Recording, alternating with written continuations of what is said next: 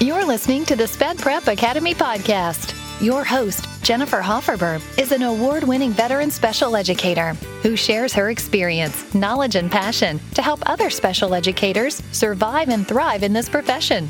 Join her and other guests as they share tips and tricks of the trade for the ever crazy, completely overwhelming, laugh so you don't cry profession of being a special education teacher.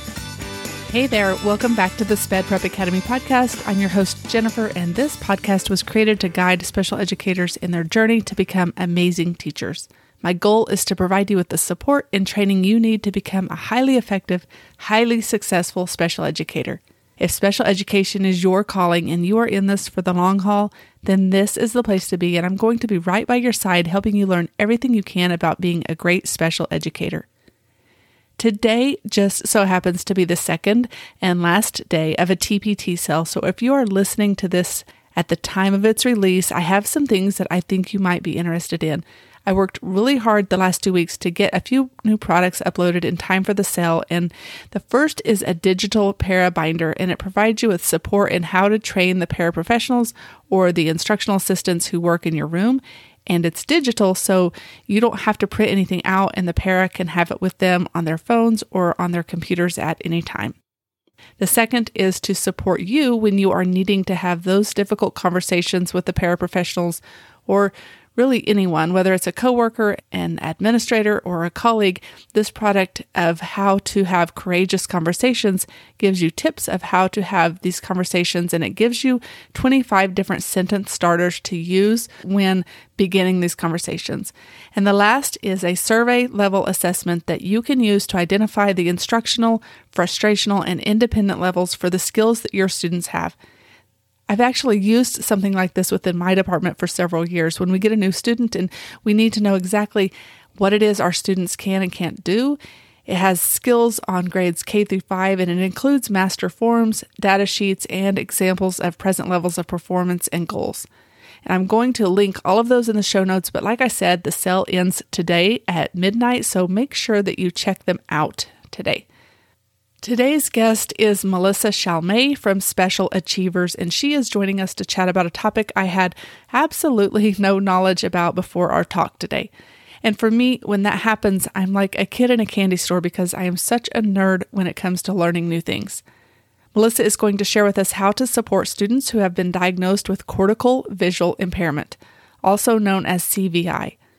So if you've never heard of it like me, you're in for a great lesson. And if you have, then go ahead and stick around because she shares so much good knowledge about how to modify materials, what types of accommodations we should be making, and just overall how to support a child with CVI. Well, hello, Melissa. Welcome to the SPED Prep Academy podcast, and thank you for joining us. Thank you so much for having me. I'm so excited to be here. Well, before we get started, would you share just a little bit about yourself and your journey in special education? Sure. So I'm Melissa Chalmé. I have a Master of Education and I'm certified in general and special education. I've taught in the special ed field for my entire 10 uh, year career, specifically in self contained multiple disabilities classrooms. Uh, prior to that, I was a one to one assistant where I really think I learned most of what I know and use today. Um, I'm also the owner behind Special Achievers, which focuses mostly on resources for students with cortical visual impairment or CVI. Uh, I sell these resources on TPT, but then I also have a blog that focuses on activities and lessons for children with CVI.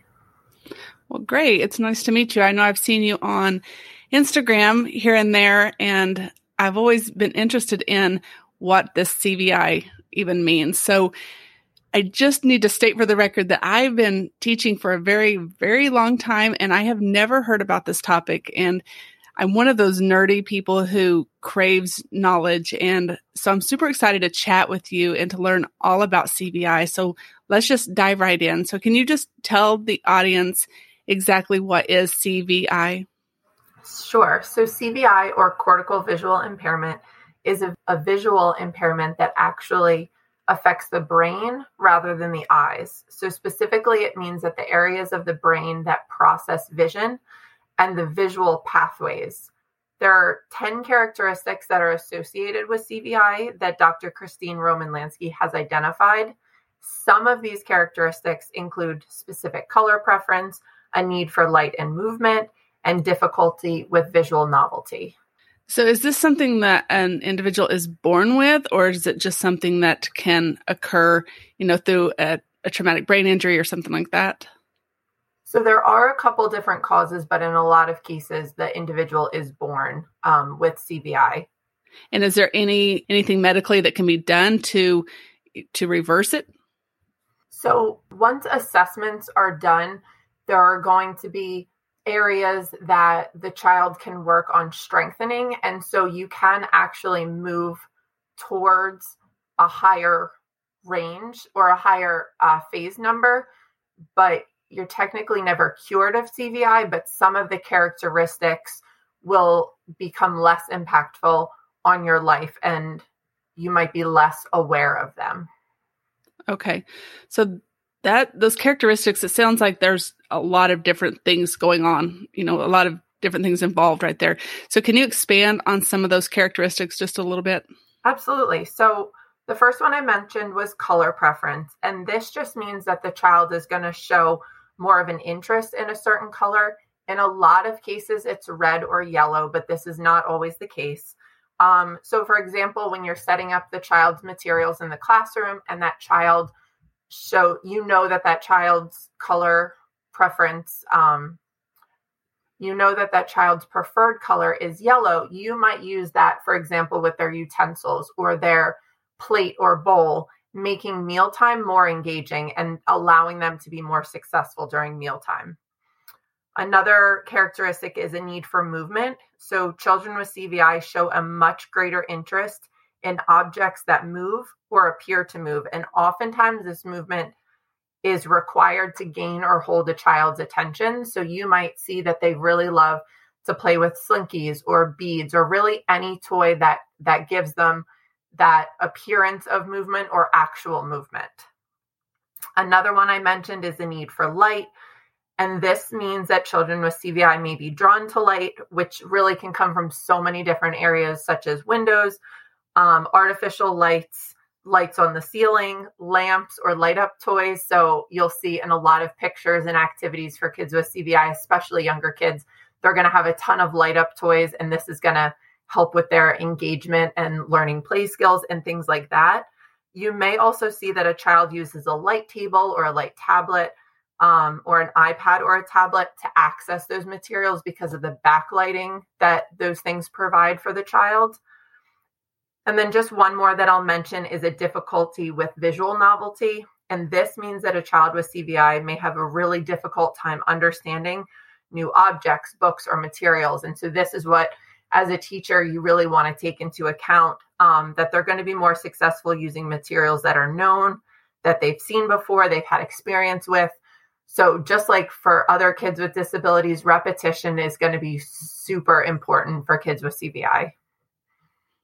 Well, how do you how do you identify if a child has CVI? You know, the, a lot of those characteristics, a lot of those those things that the kids are engaging in sound a lot like maybe a, a child who has autism or um, you know some other type of disability. So how do you identify that that it is actually CVI that's going on and maybe not something else? Sure. So first of all, an ophthalmologist or neurologist or a couple other clinicians are going to be the ones to diagnose this. Um, and you're right, a lot of these characteristics, you're like, wait, a, an autistic student might have a lot of those characteristics.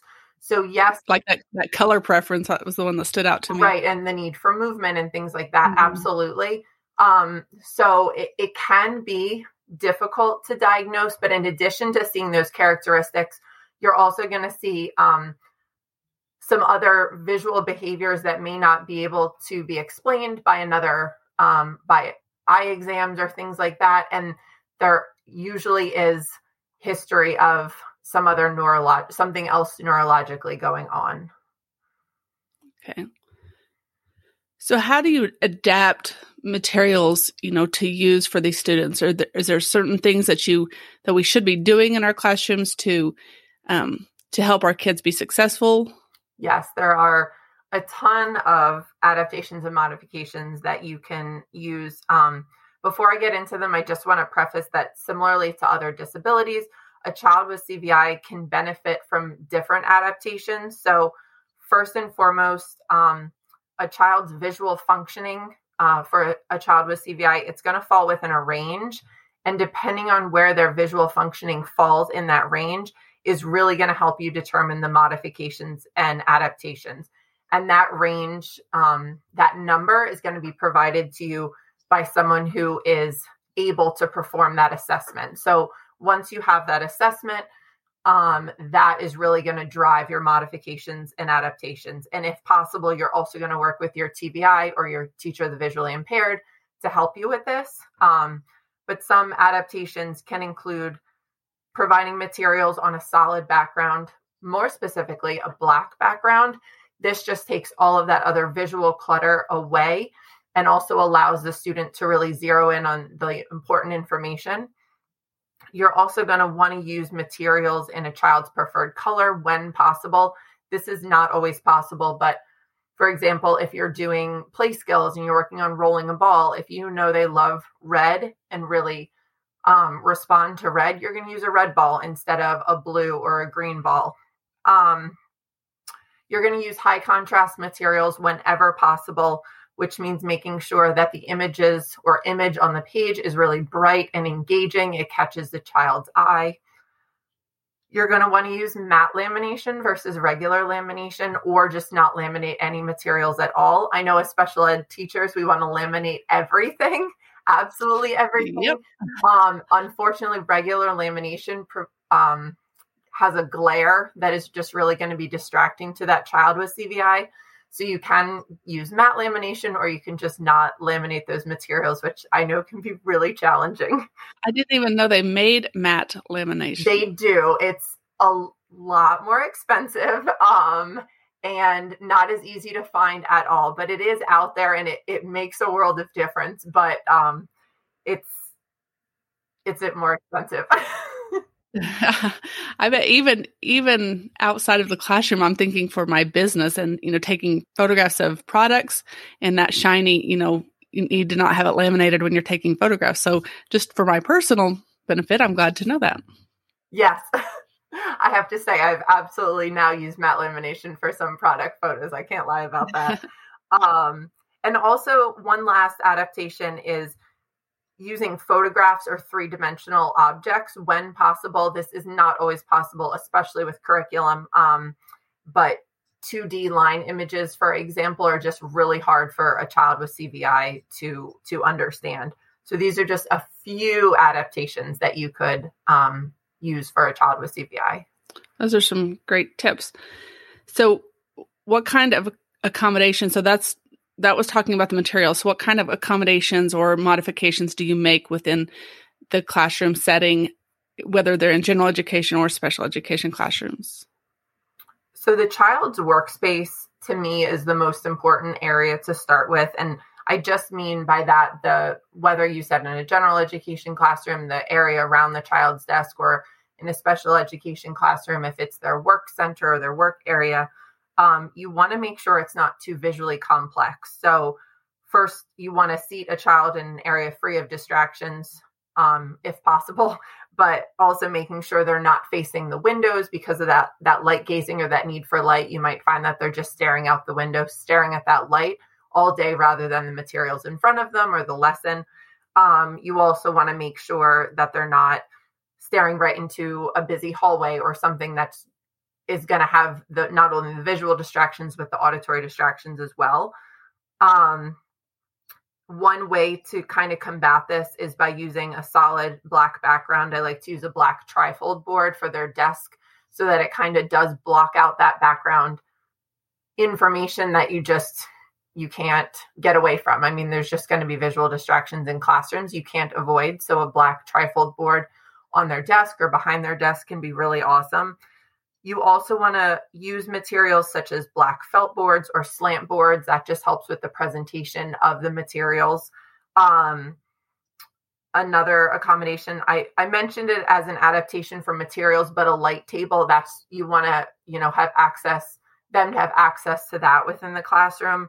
And then also, as far as scheduling, you want to make sure that you're scheduling in vision breaks for the child and then also granting them when they're requested. Because sometimes, especially with new information, it's just too much and the child needs to take a vision break. So I didn't even, I didn't ask this, and I, I I'm thinking back of over my career of 27 years. How do I know if you know some of these things the child might need, but they aren't being provided to them because I didn't know that they had CVI. So is there a way or who do you contact to like get an assessment or to try to figure out if this is something that's going on with the child? So it varies state by state, this I have learned, but some of the common practices that seem to align across states is you're like I said, it's going to be diagnosed by an outside clinician. So you would bring it to the teacher, the visually impaired within the district, because they can do some assessments within the within the district itself.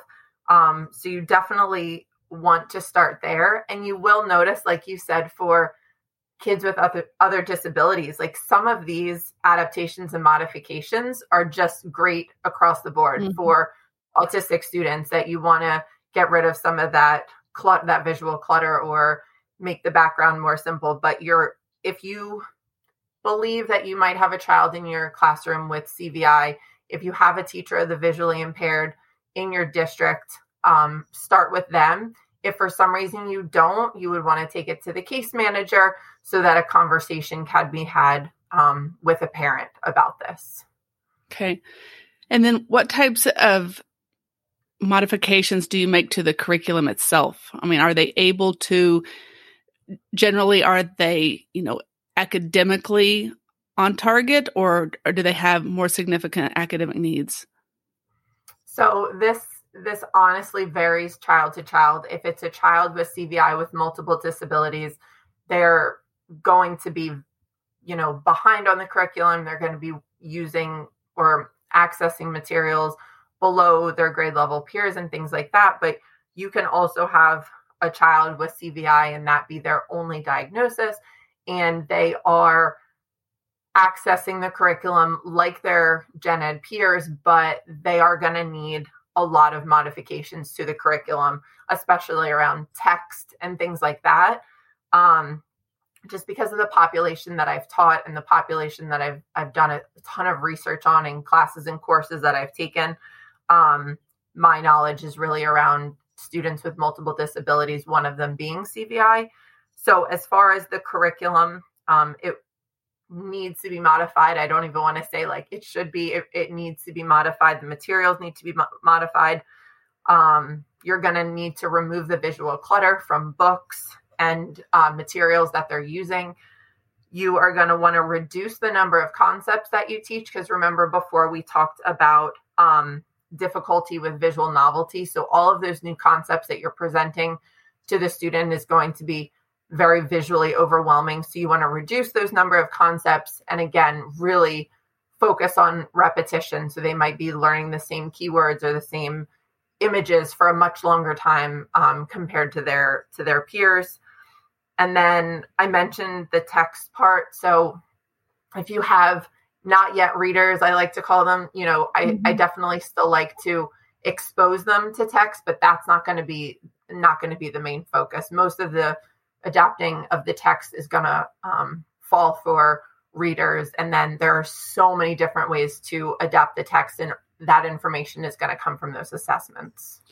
I feel like you know the textbook series that we all have i feel like that those are not cvi um, friendly? Friendly. Exactly.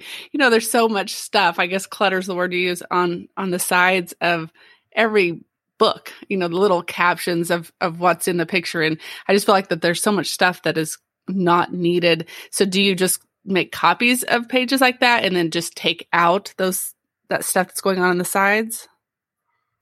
Um so that can be one way of doing it. A lot of times, in that case, if the child is accessing the grade level materials, you might consider an audiobook or something like that where you're recording the text, you're recording yourself reading the textbook, or if there's an audio version of the textbook, just so that they can access all of that information without having to visually mm-hmm. take all the information in. Um, not that not that kids with CVI can't read text, but if the assignment is a textbook, an audiobook might be, um, you know, a, a better mm-hmm. option for them.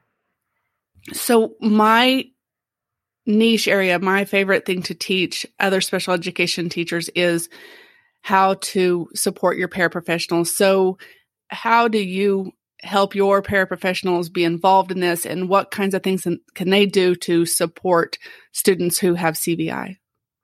So, I think the most important part is to make sure that the paraprofessional knows exactly what the modifications and accommodations are that the child needs.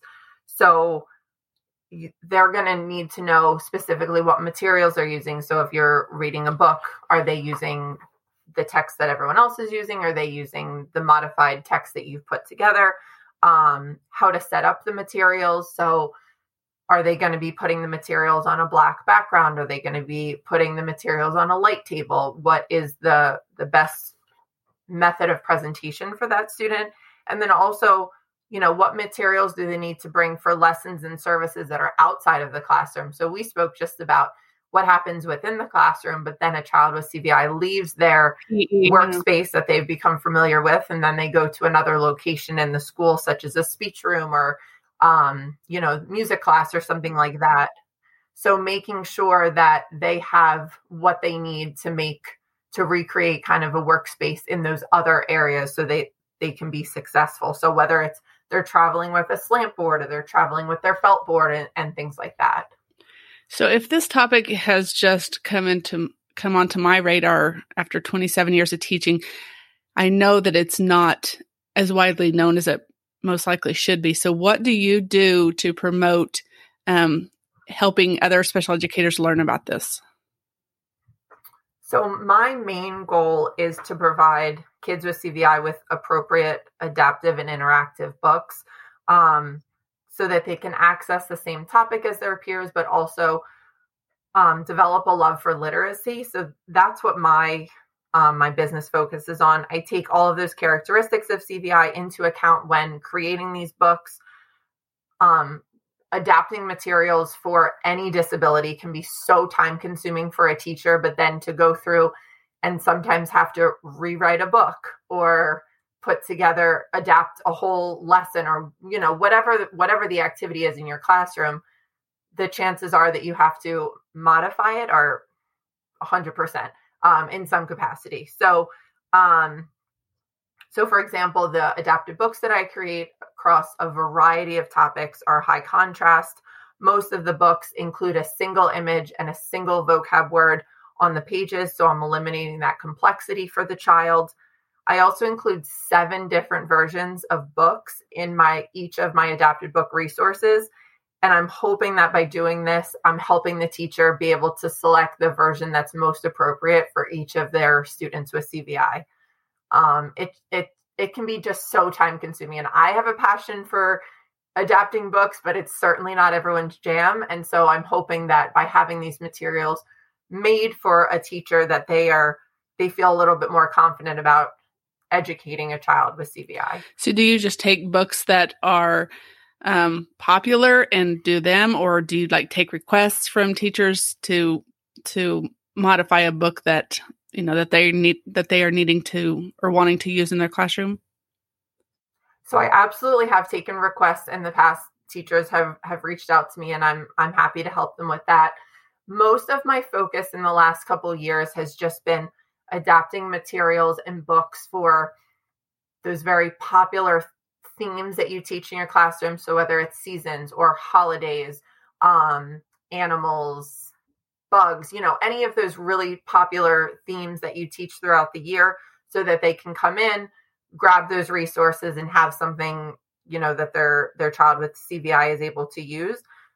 I actually do help modify and adapt popular picture books, and those currently are just exclusive for members inside of my CVI Club membership. So they have access to adapted picture books that they use in conjunction with the actual picture book.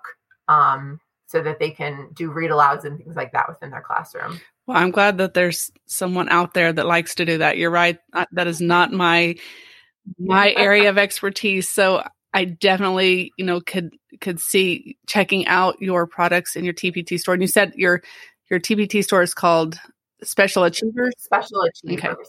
And so I think that the listeners, you know, if this is something that that they're experiencing in their classroom, and even if it's not a child with CVI, even if it is a child who has autism and who has just the need to have things adapted for them, I think that your products would be, you know, a great tool to have in the in the classroom. So I really appreciate you coming on and sharing all of this with me. Like I said, I just I my husband asked me earlier what today's topic was about, and I said CVI, and he's like, "What's that?" And I was like, "Well, I'm fixing to find out. I didn't know before, so it's kind of interesting to to learn new things." So I really appreciate you coming on. And can you share with the listeners how we can reach out to you and learn more from you?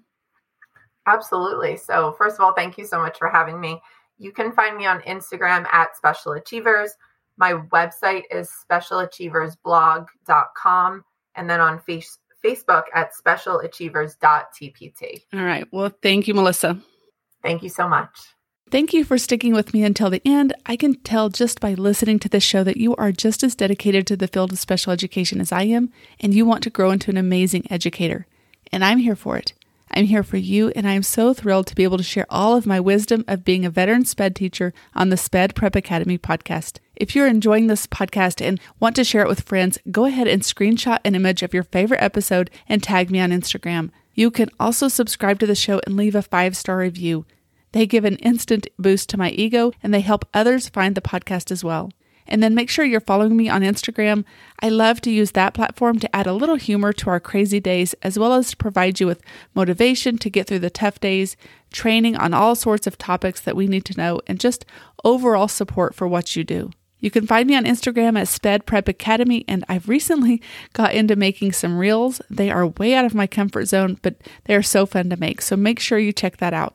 If you liked what you heard today and realized you have found your SPED soulmate, please subscribe and then head over to spedprepacademy.com slash podcast to check out the show notes and sign up to be notified each time a new episode airs.